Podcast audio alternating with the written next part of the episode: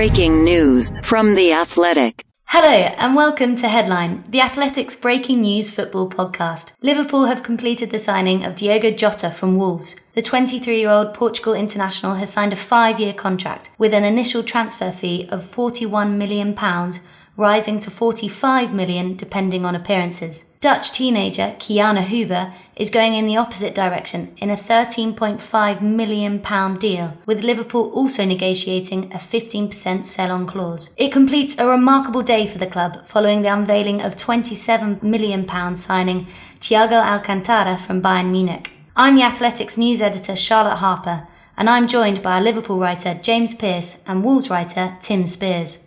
James, has this deal come as a surprise for you? It has, yeah. Um, you know, we, we knew that Liverpool were in the market for another attacking signing in this window. They they needed desperately, really, to ease the burden on the established front three of, of Sadio Mane, Mohamed Salah, and Roberto Firmino. But um, yeah, the the main target and the one that had been talked about a lot up to now had been Ismaila Sarr from Watford, and um, yeah, I think in, in just in the last couple of days, Liverpool decided to shift their focus from Sarr across to Jota, and they've moved very, very quickly uh, to get this deal done. So, James, why are Liverpool signing him, uh, and where do you see Jota fitting in? Well, I think the, the big attraction for Liverpool is is his flexibility and an ability to play across the front line. I think you know they, they needed they needed another kind of elite attacker that, that, that could allow Klopp to rotate the likes of Salah and Mane when they need a breather at times this season. I know Liverpool to recruitment staff had, had followed Jota's progress really closely over the past two seasons, and um, you know I think I think they just think he's a really good fit in terms of his skill set, in terms of his determination, his eye for goal, his work rate. Um, you know his tactical intelligence has been talked about a lot in terms of both is you know on and off the ball. Um, and I think also you know what really helped him was the fact that you know Pep Lijnders Klopp's assistant is a former Porto youth coach and he's got extensive contacts in the Portuguese football. And um, I know he did a lot of you know digging in terms of getting references, and they were all glowing about his character, and that certainly you know, I think helped convince Klopp that um, that Jota was the one to go for, and um, you know I think he'll just be absolutely delighted to to have got him on board because I think for Liverpool fans that has been a a concern that you know that Liverpool's front three are, are, absolutely elite in terms of world football, but I think there has been, you know, when one of them is missing, there is too big a drop off, and uh, I think I think the arrival of Jota, you know, a 23 year old with you know, I think he's proved at the top level, but I think the exciting thing for Liverpool and for Klopp is they think they can get even more out of him. And um, you know, I think I think he just he just ticks all the boxes for Liverpool. I would just add, James. I mean, he's he's been an exemplary professional for for Wolves, and he the, the guy just absolutely loves football. You know, he lives and breathes it. I, I did a feature with him uh, over lockdown uh, about his love of Football Manager, which he plays, which he plays for hours and hours on end, and FIFA as well. He won the, the Premier League FIFA tournament they had in the summer, beating Trent Alexander-Arnold in the final. So when he's not playing or watching football, he's playing Football Manager or FIFA.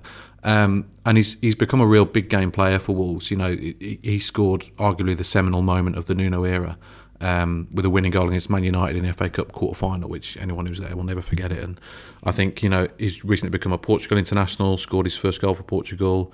Um, I think he'll really rise to the occasion and the challenge of, of being a Liverpool player. So, what sort of player are Liverpool getting, Tim? Well, he's been outstanding for Wolves for the best part of three years, actually. I mean, he, he did tail off a bit towards the end of last year, and the fact the low point of his Wolves career came just a month ago when he wasn't selected for the Europa League quarter final against Sevilla. Really kind of tailed off towards the end of last season, but he's occasionally prolific. Um, I mean, he's got fa- fantastic dribbling ability, great low centre of gravity. He's very strong.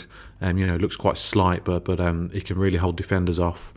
Um, yeah, incredible work ethic, a real team player and his his goals output certainly over the over the last three years has, has been pretty good. And at age 23, you know, I, I, don't think we've seen the best of him yet. So um, he's he's very streaky. He's a proper streaky bacon confidence player. I mean, when he started in the Premier League, he went 13 without a goal.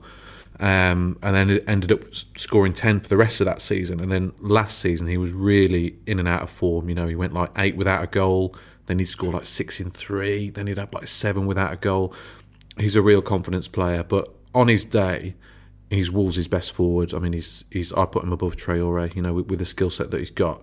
Um, it's just that his day didn't come often enough for Wolves' liking last season, and once the opportunity to sell him for for this huge fee comes up, I think it's a very good deal at this moment in time for Wolves, but could end up being a very good deal for Liverpool in the future. So, what does this mean for Wolves? How much of a loss is it? Well, like I said, he, he had kind of dropped out the team. I mean, he, they've had two games this season. He, he didn't appear against Sheffield United on the opening day, and obviously we now we now understand why.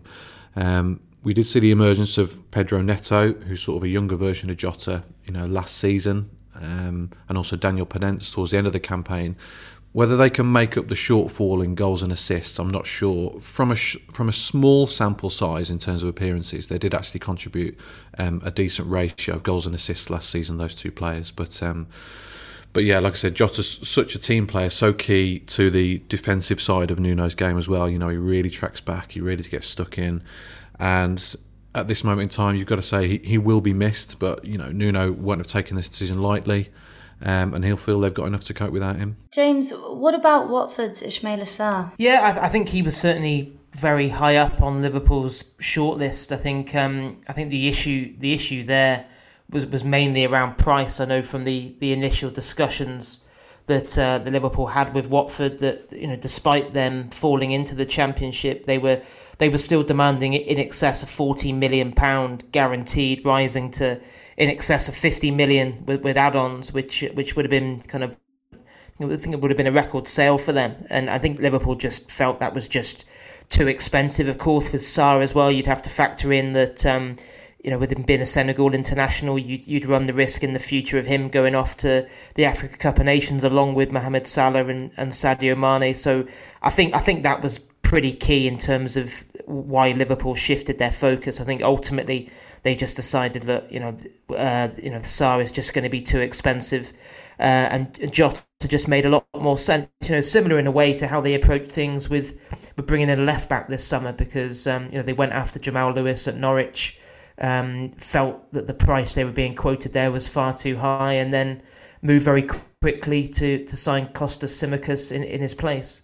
And will this lead to more departures at, Liverpool now? Yeah, I think I think undoubtedly. I think um, you know Jurgen Klopp said said today in his press conference that he said you know some, sometimes you you know you might you might have to sell to buy, but you sometimes you almost you know you buy in advance knowing that that sales are on the way, and you know and of course we know that you know Ki-Jana Hoever is uh, is going in the opposite direction to Jota. He's going to Wolves for a, a fee that could rise to as high as thirteen and a half million pounds, and, and there'll be others un- undoubtedly. You know, Liverpool are looking for for buyers for Harry Wilson, for Marko Grujic. You know, I think each of those are valued at twenty million, which I think is probably you know, I think that's probably overly optimistic. I think as we get closer to the window shutting, and I can see those uh, those demands dropping a bit. We know Grujic has attracted interest from Borussia Mönchengladbach. Um, Nat Phillips, central defender, is another one being pursued by a number of Championship clubs, and then Liverpool looking to offload,